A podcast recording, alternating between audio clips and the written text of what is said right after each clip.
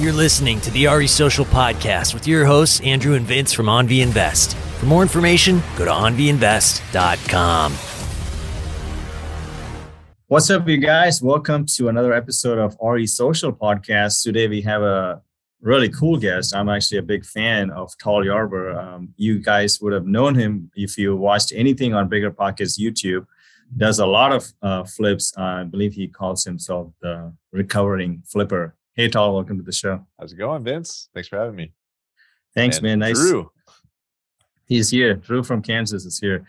Um, I wanted to um, usually give people like a little 90 second, like if you want to explain your background, you have 90 seconds, Tarl. What do you got for us? Oh, I only need an hour, but yeah. Uh, no, hey, thanks for introducing me, um, and thanks for having me on your show. The uh, the short version of it is yes, I have done a lot of flips, uh, a little over 600 or so, give or take.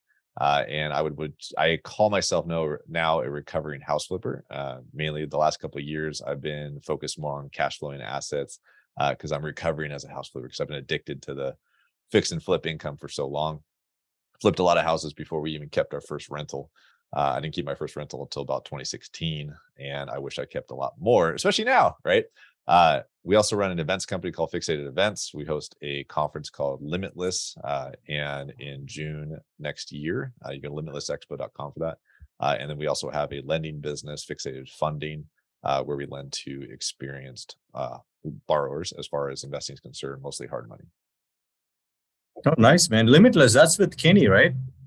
Uh, that's yes. Kenny is with me, just to be specific. No, uh, the- That- yeah, nice. Ken McElroy and I were partners on that, uh, and the we run the entire event. Him and I partnered on it uh, in January last year. Uh, we were at a bar in Laguna, complaining to him about how I need to run this conference. That we used to we used to have a conference called the Big Badass Real Estate Wealth Expo that we ran in Seattle uh, for years pre-COVID, and then when COVID hit, we switched it to virtual expo uh, and just to be able to like not lose money because we had so many financial obligations running a large you know i mean our event usually had between a thousand and fifteen hundred people into it.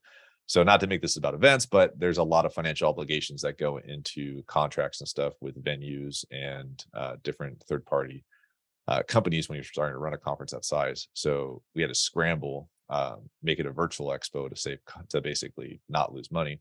Uh, and then after that I didn't do one again until I decided I was going to do one in 2022. Got a uh, contract set up for Arizona uh, to do my conference, and I didn't want to do it. I was actually pretty like dragging my feet on it, and then I bitched to Ken about it, and Ken's like, "I have this kind of weird idea for this event uh, for financial stuff," and I'm like, "Cool, let's talk about it." And then we completely transformed my expo into Limitless instead. So that's the short.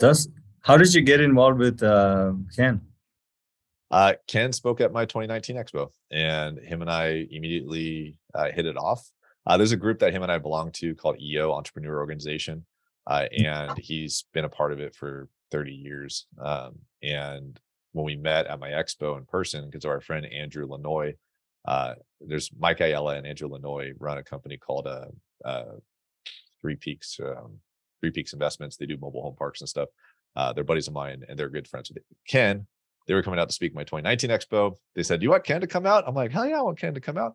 And so Ken came out. We became best friends for life. And I consider him probably my top two closest friends. So Wow, that's really cool, man. So, you know, uh, uh, I'm going to the one with Jason Hartman. Are you coming to that one in Scottsdale? no. Oh no.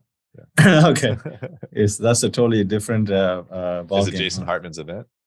Yeah, I forget the name, but it's uh, Ken will be there too. Um, yeah, Ken, I know him it, friends. yeah, him and this another guy. They they all hang out together all the time. Um, but that's cool, man. So let's talk about you. Enough about events. Uh, so how did you get started? How did you get involved with uh, flipping? The short version of it in 2005, I went to a sellathon uh, called the Real Estate Wealth Expo. Mm. Had 40,000 people there. Donald Trump was a keynote speaker. Uh, and they also had a whole bunch of other real estate gurus there. Tony Robbins was there as well. Uh, Russell Simmons was there. A uh, bunch of big VIP type speakers in 2005, back up before the last crash. Uh, and I bought a seminar. So I bought a seminar on wholesaling real estate, uh, put that on my credit card. And then I uh, basically went out and did what the seminar said to do, door knocked, did all that crazy stuff. Uh, third wholesale deal I did was a hundred thousand dollar uh, double and closing deal, so double uh, double close basically. Uh, and then I stopped doing it for years after that because I hated it. Made my money, stopped, and then, long story short, in 2010, I got back into it full time in Seattle, uh, and partnered up with some buddies of mine, and then we started flipping in multiple states. Got really crazy with it during the REO days, uh, real estate owned foreclosures, and just went to town. We were in seven states at one point. Nice, man. What was going on with you that you decided to go to the seminar? In 2005? Like, uh, yeah. Or were you like not working at McDonald's or, you know, like what were you doing? yeah. So I was a uh, broke college student. So I was 20 years old at the time and I was going to college, California State University, Sacramento. Uh, and I was also doing Air Force ROTC. Um, I was going to be an officer. Uh, that's what I wanted to focus on. And then I read a lot of books uh, always wanted to run my own business. Always wanted to run, um, you know, make money. Basically, I grew up pretty broke. Uh, and Rich Dad Poor Dad, I read at 17, so it always kind of stuck in my head. Uh, Robert Kiyosaki was speaking at this conference, so I drove down to LA, which is where it was, uh, mainly so I could see Robert Kiyosaki. I had no idea what a sellathon was, um, and I'm calling it a sellathon, basically, where like we most of us have been to it, where it's like it's only a $200 mm-hmm. ticket for a three day event. Wow, that's a huge deal. Well, the reason why is because they're going to sell you a bunch of shit. So mm-hmm. um, that's a loss leader. They do it for marketing wise. Uh, and it's actually really hard to make money on events without selling stuff from the stage. Um, the so I went to that and I was young and I was excited and a bunch of big, huge speakers and crazy stuff and run to the back of the room and everybody's running to the back of the room. And uh, so I thought I should too. And um, I wanted to make money. And the guy that was speaking the right stuff, sold me on the right thing, and then I just dove head first because it was all my money. I didn't have any money, so I put it on my credit card, uh, and I was freaking out about that. So basically, I had in my head I had 30 days to make all that money back, or else I was going to go bankrupt or something. Even though it was only like 1500 bucks, but um, but as a college student, it might as well have been like 15,000 bucks or not more. But uh, so yeah, that's why I did it, and then got to work on it. Door knocked, uh, terrified, cried in my car, right? Would do laps around a house like over and over again in the in the blocks and never knock on the door, walk all the way up and down the driveway and then leave and never knock on the door. And uh I was terrified, right? But I was just trying to make find a way to make money. You know, we have uh, something in common, man. Um, I don't know. You you know Vinney Chopra, right? Oh, Vinney Chopra is like he's got like a billion dollars in real estate. Anyways, so but uh I used to door, door knock and then sell books door to door. And I used to sit in the car and cry by myself too, because, and then I'll walk around and I'll be like, oh, should I yeah. get into this door? Because they're slamming doors on your face. And I came back and sold books again. So that, you know, learned a lot. Can you tell us about like things that you learned about yourself? Because I learned a lot about myself from doing this for two summers. Yeah, I hate knocking on doors. I learned I learned that right away. So yeah, you learned that. Uh, yeah honestly a big thing for me is that like just growing up as a kid my parents never wanted to bother anybody so like they were always big on you know i have a brother and sister and like you know just hey don't bother them hey quiet don't bother them like hey uh like when we were in even taking sending food back in a restaurant well you're not allowed to do because it bothers the waiter and waitress like everything was about like just be uh, let other people live their lives you live your life don't bother other people basically. And so it was so ingrained in my subconscious that i felt like i'm knocking on this person's door that i'm basically disrupting them and their entire lives for something selfish of mine and uh, so that was that was kind of a wake up call for me. It was also a wake up call to realize nobody gives a crap who the hell i am and they're really not thinking about me five minutes later after i leave the leave knocking on the door. So uh, all of it was built up in my head all the fear all the anxious anxiety uh, all everything. It all had to do with what what i thought of what other people thought about me. So at the end of the day uh, most of those fears were from me uh, worried about what some stranger thought about me right uh, at the end of the day. And so i mean what's the worst thing that is going to happen? Sure they can what are they going to pull out a gun stick the dog on me like maybe right but mm-hmm. i highly doubt that's gonna happen so it happened to me yeah see it happens right yeah. um and then you just move he, on. he ended up buying a bible after that though so it was pretty yeah. good that's good see it worked right uh so yeah i mean i learned a lot about that and i also learned that my car was the best um education that i ever had because i would just listen to cds cds at the time uh sometimes cassette tapes And I was just while I was driving around, I was just plugging my entire brain into personal development and different business CDs and didn't really have podcasts back. Actually, they didn't have podcasts back then. Um, and so I was just putting my entire car into a university while I was driving, knocking on doors. Uh, and then I also learned that I get really fixated on something that I'm going to go do it. So um, that was what 17, 18 years ago. And looking back on it, just that tenacity for one, learning to not care what other people thought was a huge deal to to overcome. And it took a long time to get to that point. Uh, and then realizing and accepting that nobody really is thinking about me to begin with. So what the hell does it even matter? Uh, and all people care about is what you can do for them at the end of the day. And if I came and knocked on their door and I had a solution for them, because these people I was knocking on their door, like these were people notice a default, right? And in California, that was okay to, to do that. You can knock on those doors uh, at the time. So if I had a way to be able to help them get out of not getting their house foreclosed on, then um, then I was coming with a solution. And if they didn't want that solution, then that that's their problem, not mine. And it took me quite some time to get over that, though. Um, yeah, hope that makes sense. Yeah, man, that um, definitely makes sense. Drew, did you have a question on this angle? Was that Tarl? I was gonna say, but just so you know, when I got back into real estate investing, I realized I'm never knocking on doors. So the uh, that was the other side. I realized I'd much rather just buy the house and not have to worry about um, what wholesalers do out there. Wholesalers, you guys uh, actually have to know more and go through more, in my opinion, than most any other type of investment strategy out there uh, just because of the crap you have to deal with on a regular basis to source off market deals. And it doesn't matter what asset class you're focused on, it takes a lot to find off market deals. It takes a lot of knowledge, takes a lot of energy and effort. You got to go in marketing, negotiation. You know, have to know how to analyze the actual deals themselves, how to deal with us buyers and RBS too, right? You got to know a lot. So it's a lot of work to to be a successful wholesaler, but it does pay off. Nice, man. Um, my uh, follow for you know uh, when i was using uh, selling books and stuff like that i i learned a lot of more personal development than actually making money from selling books right? So that was that was uh, my takeaway. And i was the looks like you had similar things. You um, had about yourself and you didn't want to knock on doors uh, now my next question is you did 600 flips. How many flips did you do before you owned one your first rental property for yourself? like almost, That's almost almost 500. almost 500, right? So, yeah. who did you meet or who did you talk to uh, that you know? Because you said that you went to see Robert Kiyosaki, he would have immediately told you, "Hey, bro, you don't have to sell 500 houses. You, you should start owning stuff, right?" So, why did it take you so long? And then after that, what was that point, and how did you jump over the fence? So I saw Robert Kiyosaki in 2005 when I was 20 years old, just to be clarifying there. He never talked to me or knew who I was. Um, okay. But the in 2000, end of 2010, when we got into real estate, and then 11, 12, 13, 14, 15, 16, 17, 18, like just going hardcore. Um, it took me, but for me, I didn't really get into flipping houses because like I made some conscious decision of I'm going to flip houses, right?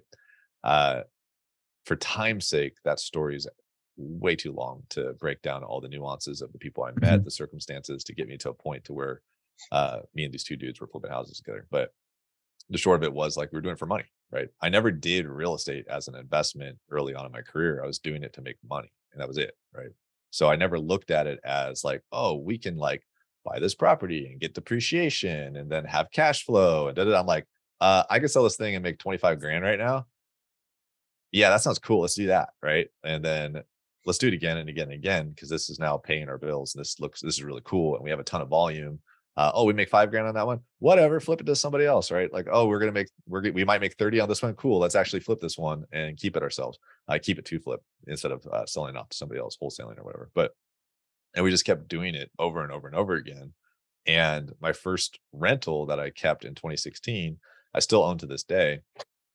That one was just more like I just looked at it differently one day and I was just like, maybe, maybe we should keep one of these.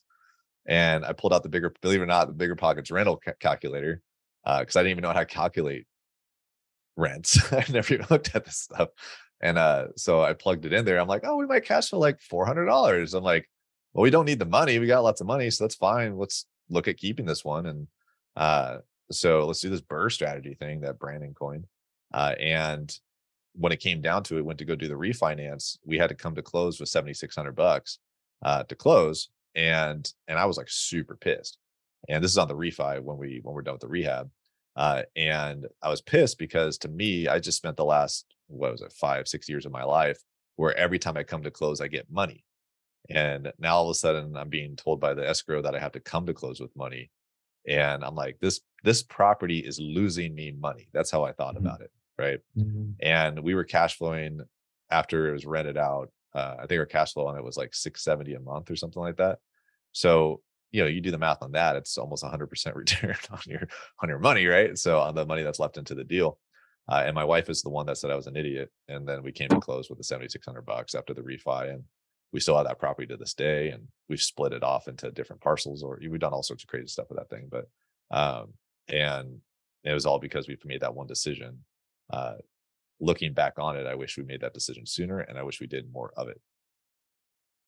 Yeah, man. I actually very clearly remember watching that episode. You have that episode on Bigger Pockets, right? You break down the numbers yeah, I probably do. Yeah. I've yeah. Too yeah. Many, too many of them. so okay, so I have I, I wrote some stuff down while you were speaking really fast. So this is this is the main concept of our podcast, right? You quickly brushed it along, like as though everybody knows it. I know it, Drew knows it, you know it, but I want you to break this down for people. You said I was doing these flipping as a means to make money. And then at some point something triggered, and then you said, Oh, wait, I should be investing. So can you explain to people what's trading time for money versus like investing? Yeah, you got active income and passive income, right? So I mean the the IRS spells it out to you pretty clearly on when you do your tax returns. Um, but if you're trading your time for dollars, then basically, you know, flipping kind of does that. Now you could do flipping well, how we do it now, where I actually am not trading my time for dollars, and because I have people doing it for me, but I've traded their time for dollars and I've just basically bought their time. So I created a business around that to where uh, essentially somebody's time has to be put into making that active income when it comes to flipping, whether it's your contractors, your uh, project managers, uh, yourself, right, whatever, and you're just making a paycheck at that point. Uh, and you'll never make money on that property again once you sell it. And that was a big wake up call for me years later when I look at back on how much some of these properties are worth today, and I'll never make more money on them ever again. Um, so that's that active income trading time for your dollars. And now that said, you got to eat, right? And I just want to put a caveat on this was one of the things that recovering house flippers actually have a challenge with. And this is anybody in kind of commission sales, right? Uh, and that's kind of what a house flipper does is if you stop flipping, then how do you pay your bills if that's your main source of income? And you're like, oh, I'll just buy rentals. Cool how many $200 a month or $300 a month cash flowing rentals do you need to pay for your lifestyle? Oh, I need a hundred of them or whatever, right? So that's a little hard to come by if you're not also like eating while you're uh, trying to build up that portfolio. So it's hard for some people to transition into that um, and do a balance of it. On trading, you're like basically having your dollars work for you to get back time. That's more of a wealth building strategy. So you have income versus wealth, just to summarize it. So house flipping builds income, uh, housekeeping, I guess, or building a rental portfolio builds wealth. Uh, and if it's the right portfolio, that is. So, looking at what we've done with our rental portfolio over the years, uh, the ability to have that, yes, that appreciation, but also have that cash flow uh, that's coming in. Essentially, since we started keeping those properties in 2016, all the other rentals, I was breaking this down to a buddy of mine the other day, all the other rentals that we own, uh, every one of them, we've never used money outside of the rental business to buy more rentals. Like we never really needed to since then. Most of our properties are BRRRR. So um, when we would sit there and like even even we all our rents we'd be getting, all the cash flow, the cash out refis we would get, we would just put that mm-hmm. back into rentals. And it all started from the first three rentals we bought in 2016. And and to this day, I could say that like I haven't take I haven't even taken my active income from my flips and put it in the rentals. Um, it's just been from my rentals putting it back into rentals, right? So it's kind of a cool little thing that if you build it the right way. But size point. But what that's done now is that that investment money is being invested again into other investment properties to make you more investment money, right? Um, if that's what you're trying to get at. So that's building wealth, right? And I'm not having to work for that.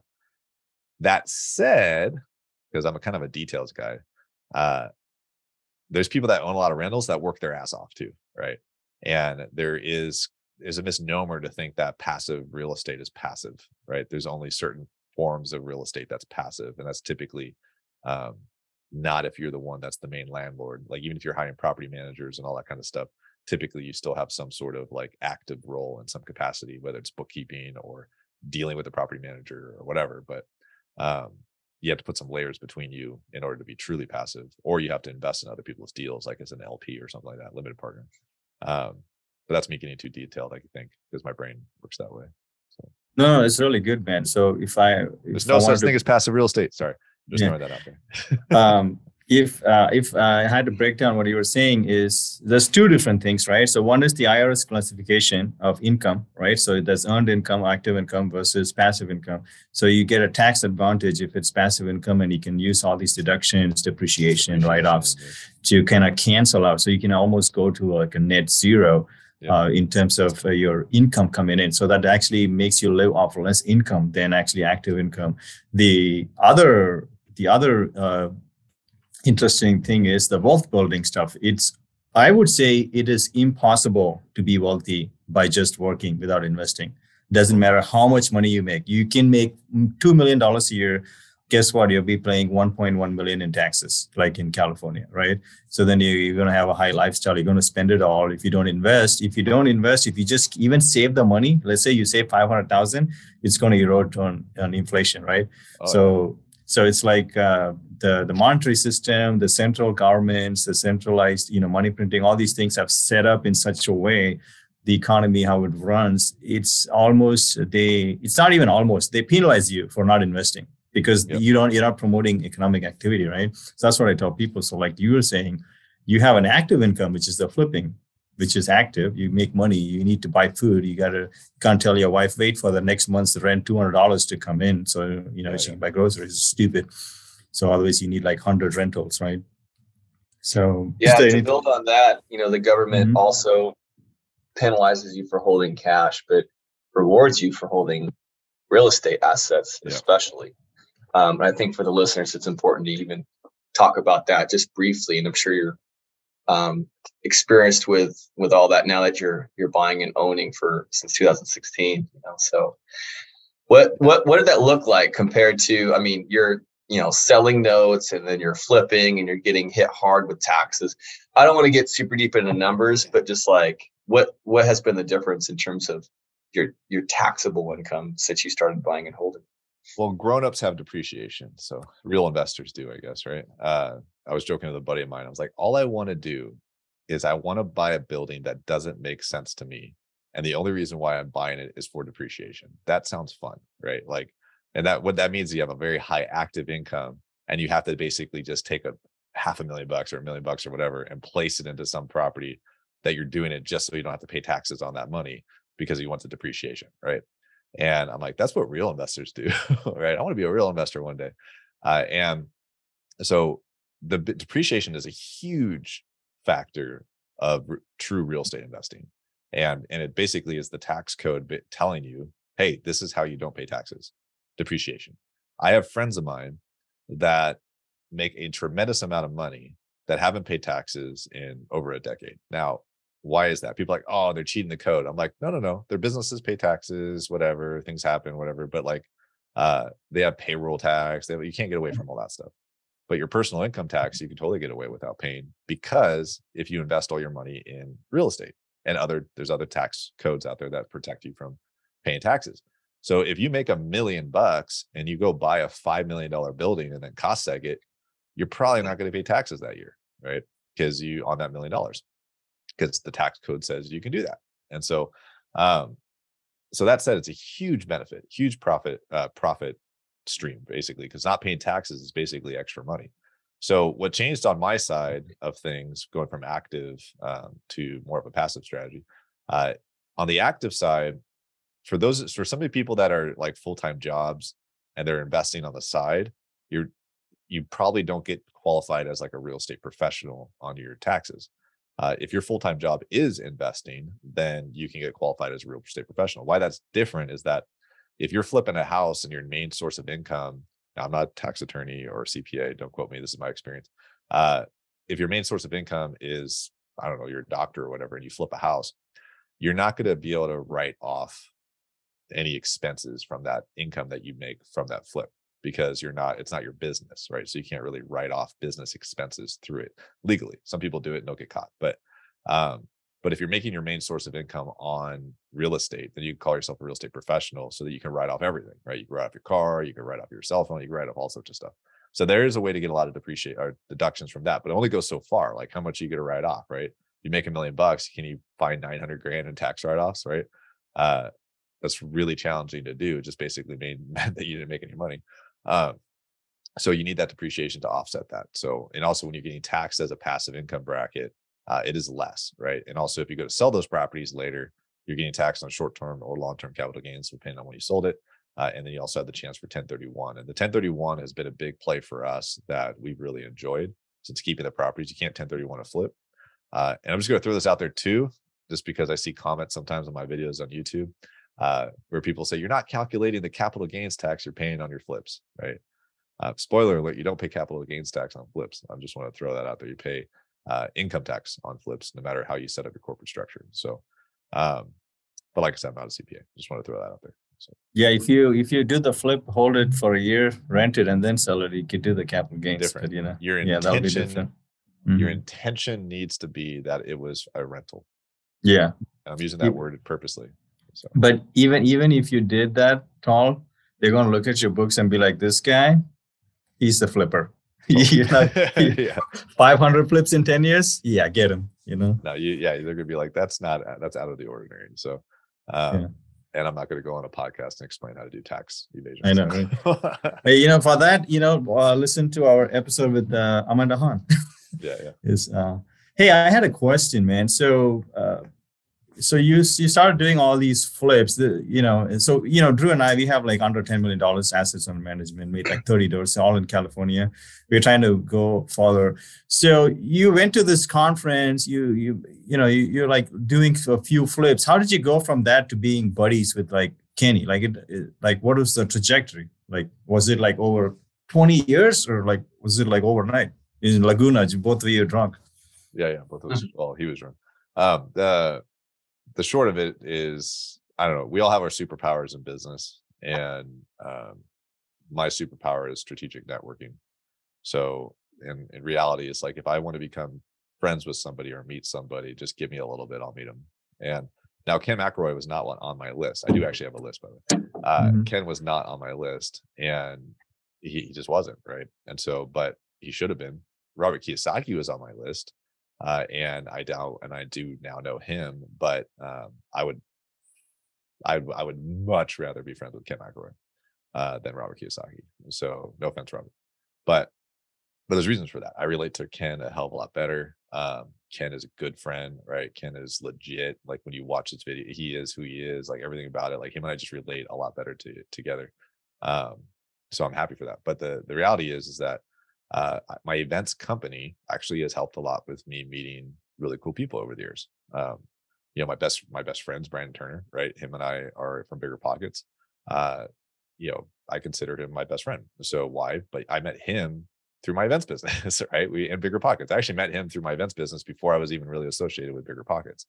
Uh, and so it's you meet these people, you build good relationships. I met a lot of other really high level people over the years, and what you find is that once you kind of meet them, if you have a commonality, then you just like, how can you be friends? The the challenge that I think people have with meeting cool people is that they have something that they want from them. And that and you could smell that shit a mile away if you're one of those cool people.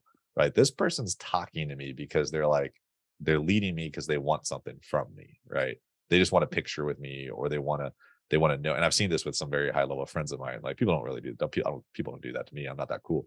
But but I've definitely seen it with other people. And they and you could smell it, you could sense it, and you're like, stay away from. But if somebody's coming up and they're like, one, just chill, and two, they want to become friends and uh and they legitimately have an interest in who you are as a person and they give value to that person, then that person's more likely to, you know, reciprocate in some way. One of the values that I've had is that if I run a cool event, they get to speak at it, right? So that also helps bring value to them. Uh, I know people that they want to know, right? Um, but it doesn't hurt too if I don't know if you just want to be friends and you don't even really care about the business side. I don't know if that makes sense. Um, Brandon, Ken, all those guys, we could have never done business together and I'd still just want to, I'd still have them over for Thanksgiving. like we'd just be friends. Right. I don't know if that makes sense. Yeah. Yeah. I love that. I just like to kind of go into, you know, lessons for anyone listening. Um, so I'm going to kind of lead you on this question. What impact has networking and just meeting other people in the industry had on your particular investment portfolio, your level of success? It's everything. So, and I say that because my my acquisition strategy uh, for years revolved around networking. So the I did what what I was good at. So I'm like, all right, well, this has nothing to do with meeting high level people. This is also networking with local people. So the if I met if I went to a meetup right somewhere and I'm a buyer right, then I want to go network with people that have deals for me to buy. So if I just go up there and be like, hey, I'm cool, but give me your deals, that's one thing, right? Versus like, hey, I'm not only cool, but if you ever want to drive any of my properties that I have going on, and if you ever want to, if I know you want to meet for coffee, but like, how about we just go meet at a project instead and I'll show you what we're doing there, right? Oh, hey, you have questions on how to like analyze something like that? Send it to us. We'll do it for you. Uh, and in return, just give us first chance on the deal, right?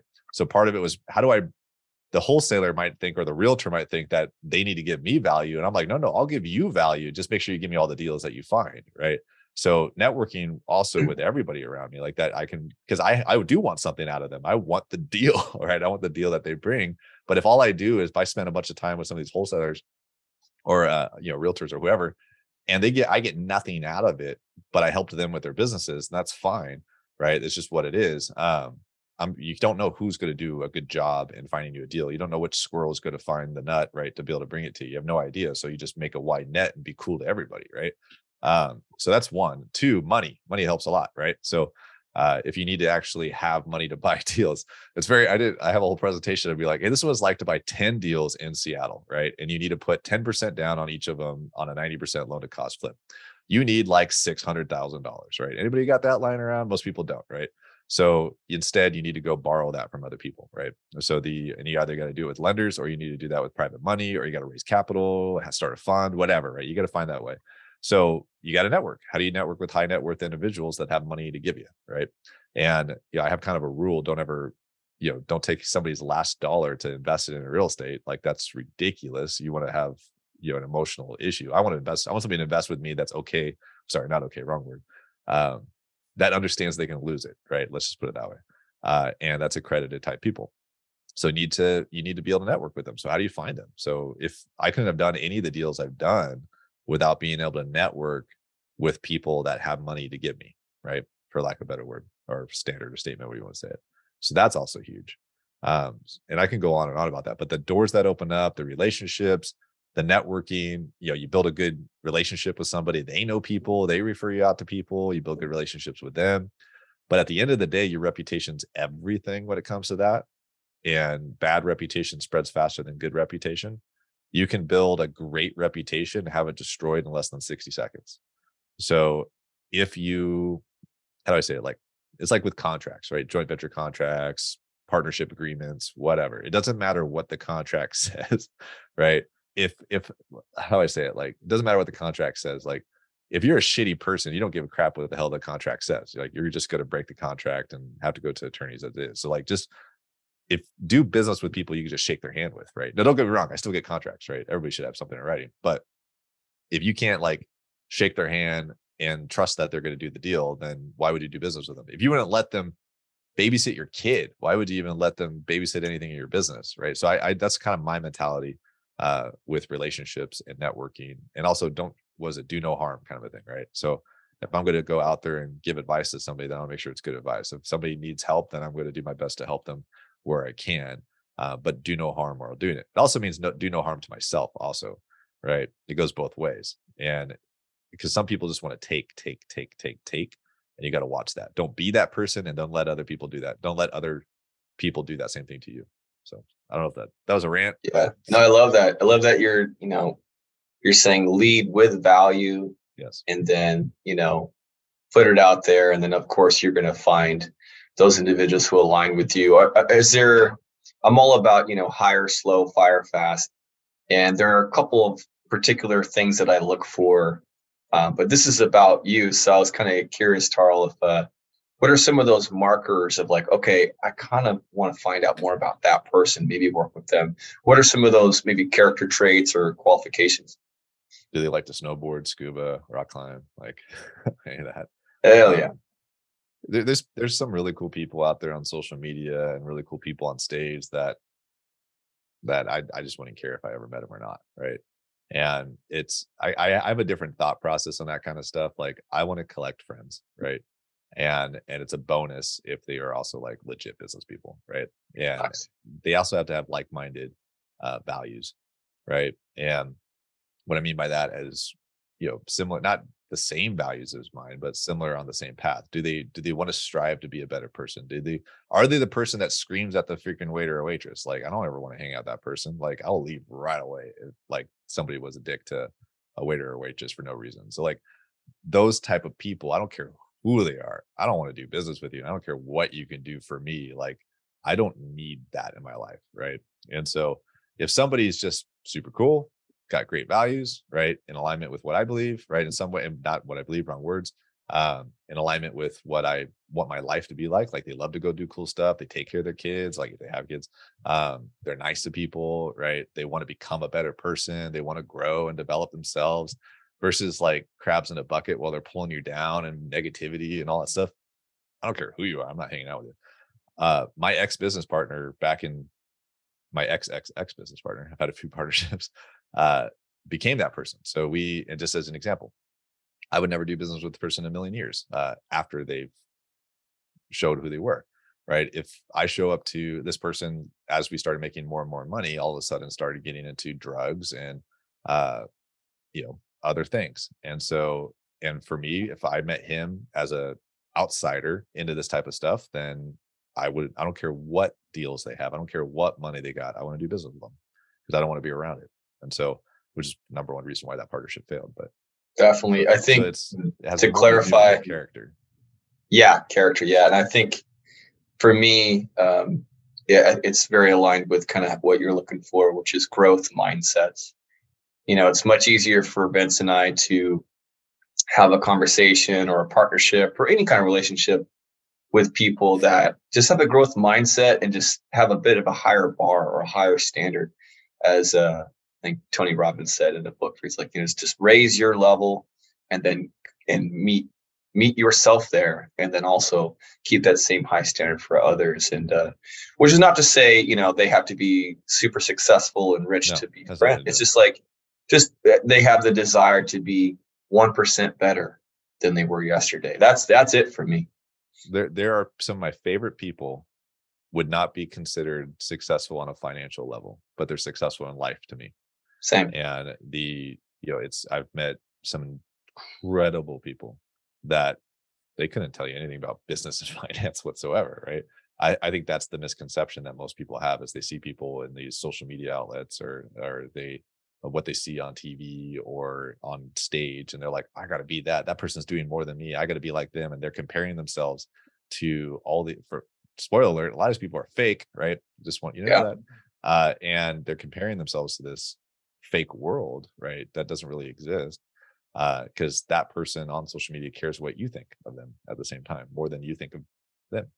And so we compare ourselves to this way too often on a business sense and entrepreneurial sense. Um, and it creates a lot of turmoil inside of us, uh, most entrepreneurs, because we're comparing our success to others and versus what's good, what's your success, what matters to you my wife and I at the end of 2017 realized, wait, we were just building our businesses and spending 100 miles an hour just to make more money.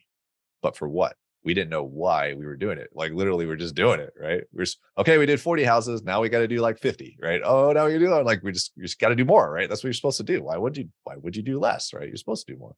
Um, and so I asked that question, and it changed everything our entire business our lives our sanity just to go like no we don't need to do more. Like, let's do less and go travel and actually live our life. It's like, no, after 30 years of grinding, then I can go do that. That's dumb. Screw that. Like, you might not have 30 years. So do it now. Right. And so enjoy your life today. And who cares what other people think of what you're doing? Yeah. I guess. So. I love that. Well, speaking of growth mindset and growing and, and all that achievements, eh, I'm just kind of curious, is there like a, uh, a, five year goal it's like a long term goal. What is that? I'm so bad at that. Like, no, no, I don't have that. Uh, my team wants that, right?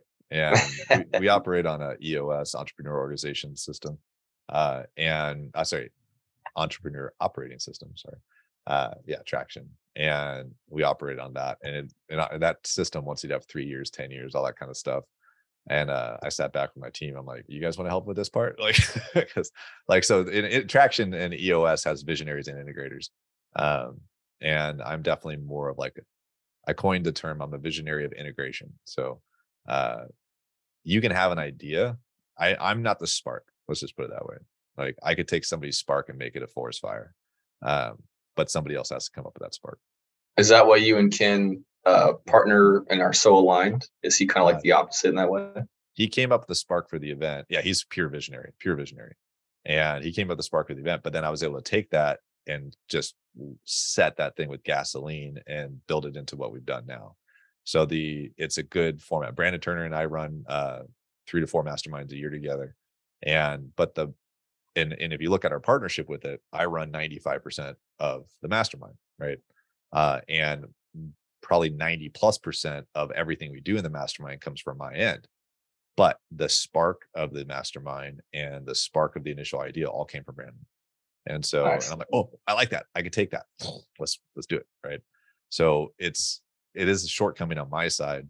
Um, I definitely have visionary stuff in me, but like uh, I do a lot better when somebody I respect and trust says, I have an idea. And I'm like, I love your idea. I'm going to go destroy that idea, right? And make it make it even bigger and better and grow it. That's cool. So, So I, it sounds like, without you defining it as such, you figured out, like you mentioned, it's it's a shortcoming, right? And it sounds like you're finding those people and aligning with those in partnerships who counterbalance that, who Mhm. maybe that's their strength, is that spark. And I think that's a a really cool point to uh, to chat about, which is you're creating partnerships with people who aren't like you, aren't the exact same skill set or even mindset, maybe just the growth Yeah. mindset, of course, you know, but you're finding and aligning with people who balance your skill set out. And I think that's a really good point, something that took me too long to figure out. And it's part of the reason why Vince and I have done well together. He's kind of that guy where he's like,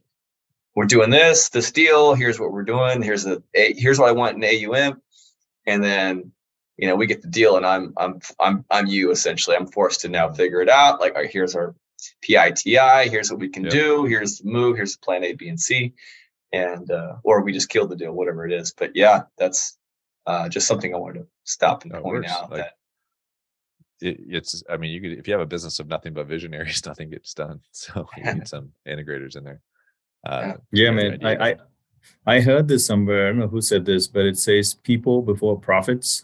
Um, it's like that's that's like uh, it's very similar to what you're talking about, right? That's very important to me uh, as well. Uh, trust, people, relationship, those things are like you know, Drew and I are best friends, so you know, money is almost it's it's immaterial to me. Like uh, if you know something happens and we need money, I will sell everything just to you know make sure that the other person is all right so that's that's like um is that like kind of like the thing you go for too like you go for those character and people first before like what they're valuable in and stuff like that yeah, totally i mean they, like Yeah. they got to be buddies right and Yeah. like you, you got to be you're married to them if you're in a partnership so it's uh just to kind of like take a step back like i used to not be this way at all like i used to not understand partnering like it didn't make sense to me because my entire focus was flipping houses.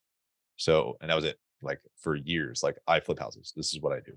And you know brandon and i created the the maui mastermind in 2019 and we had 28 legit awesome great super duper crazy people some of them you named to me prior to this podcast that were on this podcast uh and the uh everybody there like actually actually that's where open door capital was created which is brandon's company was at that mastermind uh and because people were partnering up people were talking about let's do deals together i'm looking around going like i'm not doing deals with any of you guys like just give me the deal like i'll buy it right that's fine like what are you bringing to the table more money i don't need it you're gonna operate it no we'll do it better like so it's the Mhm. so I didn't understand it. I'm like, you have to bring something to the table. You can't just like partner because we're friends. That's dumb.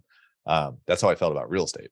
Right. And then it took me until 2021 to, you know, probably I'd say March 2021 uh, at one of our masterminds in Maui. I mean, some of these people are my absolute favorite people in the world.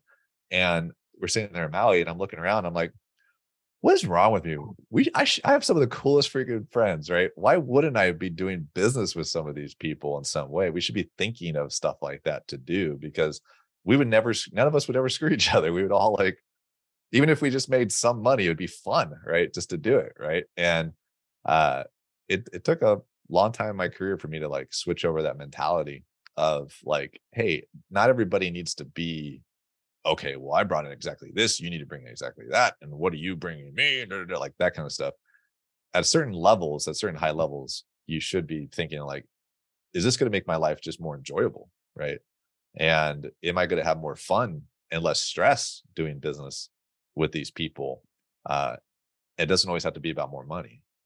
And like if it's if you're in sales, for instance, like uh, this is a good example. We do this with our loan officers. Is like you can go make more money selling loans for somebody else, yes, but you have to do like all these things, right? And you're not hanging out with us cool people.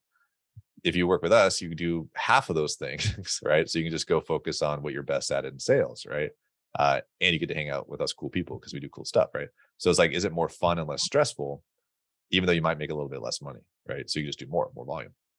So that took me a long time to figure that out, which was also why I never understood like people that like did funds, right? When they didn't do high volume, um, especially on single family. Like if you're starting a fund and like, I have a $10 million fund for single family, right? I'm like, why do you have a fund? Right. That's how I, that's, I didn't understand it, right? Like it's just because you can make more money just doing private lending, having other people just give you money on debt instead of a fund, right? Um, it was the same concept for me, like thinking about why would I do business with somebody and give them half the profits if we could just make all the profits? That sounds way cooler. And so does that make sense what I'm saying? Like, yeah, definitely makes uh, sense. Took me. I had a, no, no, it's good, man. I, I we like these kind of conversations. It's uh, you know, people listening can follow it. You know, it's it's great to talk to Neal Bawa and you know these guys, but people can't relate to. He has four thousand five hundred houses. What does that mean? Like, I can't do that, right? But if you say like, oh, you you door knocked and then you cry in the car like me, and then you bought like flips and stuff that people want to you know it's it's the american dream right anybody can do it that's why i like this country so i have um, a quick question uh, i wrote down was very very technical question is you know uh, the values in accredited investors right so what are you doing uh, let's say you have a meetup in seattle. Is that where you live seattle? Uh, no i live in texas now. Okay so texas. my entire business is seattle based but i moved here uh, in june. Okay, so you you have a thing in uh, Texas, and then let's say you throw a meetup. What are you saying in the meetup, or uh, to invite these accredited uh, investors, and then what are you kind of talking about in the meetups or the events that they want to partner with you? Is it is it you're a cool guy, you have blue eyes, or what is it? What is happening? Uh, it's probably my eyes. Yeah, probably the uh, chest the, and the eyes. Yeah, yeah, for sure. um, that's a good question. I think that's a different question, I, I give you an answer differently just because, um, you know, if you're just setting up a, a REIA meetup locally in your area, right? It's kind of hard to structure that in a way where you're just going to go attract like 50 accredited investors, which you can, right? You totally actually mm-hmm. can. There's a way to do that. Uh, it's a lot of work and and whatnot. But so that that would be the first thing. Like if you're only reason you if you're ever going to do an event now, caveat: we used to run five meetups a month in Seattle. We were the largest REIA group in the state of Washington, so I have a little bit of experience in this. Um, but the but it all starts with like what's your intention for the event, right? Like why are you doing it? If you're doing it just to network with people in general and meet other cool real estate people and drink beer, then cool, right? Have fun, right? If you're doing it because you want to meet 30 new accredited investors every time you run the event, then you, that all comes back to marketing and how you're marketing the event to attract those type of people, right?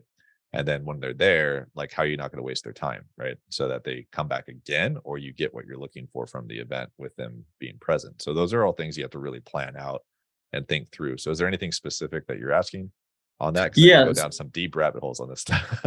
No, no no. So we we do have host events and stuff like that. So we attract a wide amount of people. And you know we talk to a lot of people on the podcast like brian burke and uh, a lot of these high level guys. They yeah he he um uh, he he most people tell us that you know my my passion is like helping middle class americans and uh, getting them like to a, a, place of financial security because my family is middle class drew's family is middle class and that's where we come from right? But uh, the the problem we run into is uh, people with middle class or poor they are that way because of the mindset. It's not because they're not smart, or it's not because you know I'm I, I have a six figure job. Drew has a six figure business, right? But it's still middle class because we are doing middle class things, right? So when we do these events and we don't have a very clear criteria, we tend to talk to a lot of people who don't have that kind of mindset. So, but we want to grow and obviously buy hundred million dollars of real estate, right? Mm-hmm. So we need people who we can partner with. So that's that's the angle I'm going for. So who do they want to meet? They want to meet the guys who can give them the opportunity to be that way, right? No, so the accredited investors?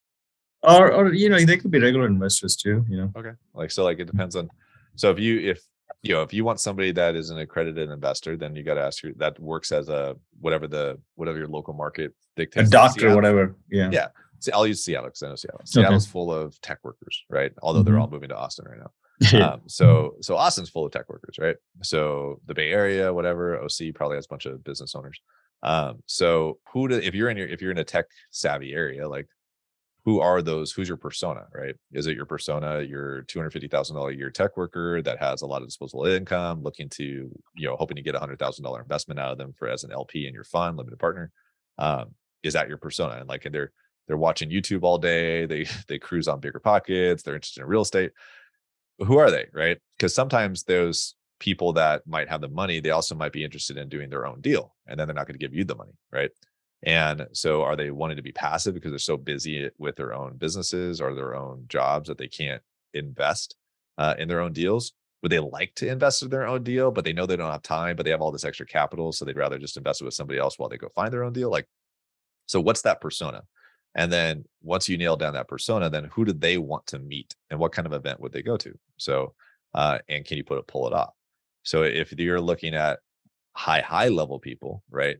Who are they going to want to listen to? Is it going to be tax stuff, right? Is it going to be, can you host an entire event, how to make passive income and stuff like that in real estate? Maybe they're looking for that. Well, cool. That passive real estate event just happens to be how they can invest their money in your fund, right? And so there's, and then it all comes back to marketing it doesn't matter how cool your event is if you can't market it and get people to show up it's a shitty event right so the uh where people fail right in my opinion on meetups in general is that they don't market it and so uh, or they don't market it correctly in the right way uh and one of the questions i always ask people running their meetups i'm like okay how many people do you have showing up let's say they say 100 i'm like cool how many of those are returning and and they go, I don't know. All right. Well, that's a fact. That's a failure point. You got to know how many people are showing up to your event regularly, right? If you have 100 people show up every month, you're like, I'm crushing it. But if only 30 of them are returning and the other 70 are new, then I'm like, cool. You have great marketing. You have a shitty event at that point because nobody wants to come back. Or it's like, oh, I have 100 people show up and it's always the same 100 people. Cool. You have a great event, but you're not marketing it, right? So you can grow it. So you have to build those uh, funnels and it all depends on who you're tracking and then who do you know is showing up or not like do you get data on the people that show up to your event uh, so you know where they're at right do they know do you know what they invest in do you know what they're interested in uh, is there a way you can collect this information from them right? Maybe you can only get a sample size of them right? Because not every you don't want everybody to spend 20 minutes filling out a interview sheet when they show up right? So there's but there's ways to to mitigate that and make that even faster uh, through technology uh, as well. But that data is super important the more events you do if you're doing it on a regular basis because you can use it you can leverage it um, and then you can make adjustments right? I don't know if that makes sense or the answer that you're looking for but that's no no it definitely makes sense it's uh, it's very similar to a lot of the high level guys they you guys all think uh, you know very similarly so that's that's really good i know we're running out of time man uh, drew do you have any final questions uh yeah i would like to kind of get into the why um what's what's your why? What was your why? What's your why now? Like before you got started, and how about today? Pay my bills. Um, the that's a good question. So I never really. I mean, I was. I actually, honestly, dude, that's a tough question. Struggling with the why for for years. Um, pre real estate, even. I, have been self employed since I was twenty. Uh, haven't had a real job, and other than I did work at Sears loss prevention in college, right at one point. So, um, so my entire career i've been self-employed in some capacity uh, and and that why question was always like what's your why what's your purpose that's what's as a, as a business owner or a salesperson that's what's going to get you out of bed and do the work you need to do or push past those fears and blah blah blah bullshit bullshit so uh and i can never answer it right and then i realized that i'm really good at helping people find out their why though right And I'm really good at helping. This is where that spark comes in. Like, hey, somebody else has an idea. I'm going to jump on it. Somebody else needs to come up with an idea. I'm going to ask them tons of questions to be able to help them figure it out. Right. So I'm really good at that. But my purpose for me, what I've selfishly for me, uh, has more to do with my current state of mind. Right. And and I've realized doing our, our mastermind that Brandon and I host multiple times a year. We end every mastermind with the Vivid Vision. Vivid Vision was a book written by Harold Cameron or Cameron Harold, sorry, Cameron Herold, uh, and and we we use it right. So we actually have we spend the last couple hours of every mastermind we host doing the Vivid Vision with people, and my Vivid Vision always keeps coming back to a single day, right? Basically, not the perfect day. It's more like the perfect state of mind in that day. Uh, and you know, Brandon wants to be a billionaire. I don't give a shit about that. I don't. I don't want to be a billionaire, right? I don't. If I am, cool. It's not because I worked for it. like it's gonna just happen because I maybe I just build. Maybe if my state, like I don't know how this makes this makes sense to me. So sorry, guys. But uh if it's because of what I'm doing today, is where my highest and best use is um, my peace of mind is what I want in that moment is happening, such as like I'm with my family. I'm able to have those freedom option choices to go do what I choose to do in that time, such as maybe I want to go build five businesses, maybe I don't. I want to be able to scale down. I want to be able to scale up. I want to be able to take six months off. I want to be able to work my ass off for six months. I want to be able to have all those options so that I can live with my best life for me and my family. And and if that means that I'm going to play video games all day, then that's my best that's my why right? If it but i have the ability to do that. Does that make sense? Like uh if it means like today my kid's sick right?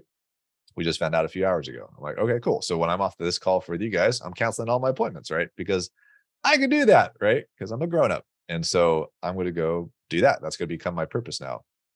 So would you say your why then and now is for freedom it's always been for freedom so, yeah, but it's that's what it's it freedom, is freedom, impact, choices, options, yada yada yada. Uh, I love people that have a way bigger purpose than themselves, and I and they know it and they live it and they're driven by it. Right? I, I get I got to meet Tim Tebow not that long ago, and hear him speak too. And when you hear him speak, right? Yeah, I, I don't know crap about this guy, right? Like I was just at a charity thing, then it happened to be his his was a charity. I got kind of got went to it last minute that guy has a huge passion and purpose for his life with what he does with uh, human trafficking and and whatnot. And so some of the things he does with special needs kids too in third world countries, like you feel it, you hear it, and I get like not jealous is the wrong word. I'm like enthralled by it, right? Like like this guy knows his purpose, right, for what he's doing. I would love to have that. like that sounds great, right? Uh, at least I think I would like to have that. I just haven't. I just don't have that. Freedom. That's, that's, That's yeah. Sorry. Go for it, Vince. No, man, that's that's awesome, and I don't want to keep you too long. So, uh, is there? Um, hey, next time you're in Orange County, man, let us know. Uh, we have a few properties. We'll love to host you. You could just stay in one of our places. We have a bunch in Orange County. That sounds can- fun. We'll, we'll we'll go to Laguna, get drunk. Uh, you know, have a. Where did you guys go to? Is it called the Loft? What was it? Sky Loft? It's No, one we of were them. at the uh, it's that fancy hotel that's there. That's on the coast. Oh, I Uh, know. Super fancy one. Yeah, I know. I know which one. Okay, that's cool. Overpriced. Let's put it that way. Yeah, overpriced. Yeah. There was an But event he's- there. It was an event that was that we were both at. So Okay. Uh, we'll try to come to. I'll try to come to the Limitless event, man, next year. I know uh, Kenny was talking about it on his podcast with uh, Daniil. Um, okay, that sounds good. Uh, how can people get a hold of you? uh Instagram, there's a lot of fake ones out there of me though. So it's at Tarl Mhm. Yarber. Uh, actually my real name, T A R L Yarber, Y A R B E R. If it has any other symbols around it, it's a fake account. It's kind of weird how that happened. Like there's a shit ton of fake accounts out there. Yeah. Yeah. Um, yeah, it's crazy. The uh maybe we should That's how you know you made it, man. If you have a fake account, you made it. I was gonna say, Vince, I think we're losers, man. No one's Yeah. Thinks Andrew McCormick dash one seven. like Yeah. I would I would pay eight dollars on Instagram to get a freaking blue check. I just wanted to say that out loud. So, for- so that way no uh, people so because the verification process is such bullshit on Instagram. Um, it's so Yeah. subjective. Uh, but besides one. So on Instagram, also we do have a lending business, so I am going to selfishly promote that. Uh, you can definitely check us out fixatedfunding.com. Uh, we do hard money lending and we do small multifamily, mostly single family. Those are kind of bread and butter. Uh, and if you're interested in that, you I will give you my funding email, right? Uh, which is Tarl at Fixated Funding. So, and that's the best way to get a hold of me. And then you just do debt. You don't do any equity uh, uh, uh, lending. It's just mostly just debt. Uh, we. It's funny that you asked that, right? Um, we are considering doing a private equity fund right now um, for that main purpose. So we can do more JV partnerships with people. We're we're right now actually in about was it December fourth or fifth. I'm meeting with uh, two people that we were discussing partnering on something like that, where we would create a fund. Uh, my lending business would be a portion of it, but uh, the fund would be dedicated to where we could bring like private equity to other operators because I used to get my money from private equity companies at one point, um, or one of them, one of the ways that I did it. Uh, the difference that we would do is we would also add operational support. So we have a tremendous amount of systems and operations that we've built over the years to be able to do single family even better. So why not find awesome local operators somewhere and be like, hey, we're going to give you money. You bring the deal. You got to work the deal, but here's also some really cool support that's going to help you out as well. Uh, so let's partner up together, right? So we're looking at building that out right now as our next generation of what we do on a real estate arm. So. Oh, you should do it, dude. If you ever want to get involved in Orange County real estate, I know a couple yeah. of guys. Yeah. Yeah. That, yeah. That sounds good, man. Uh, thanks for coming on the show, dude. Thanks so much. Thanks for having me.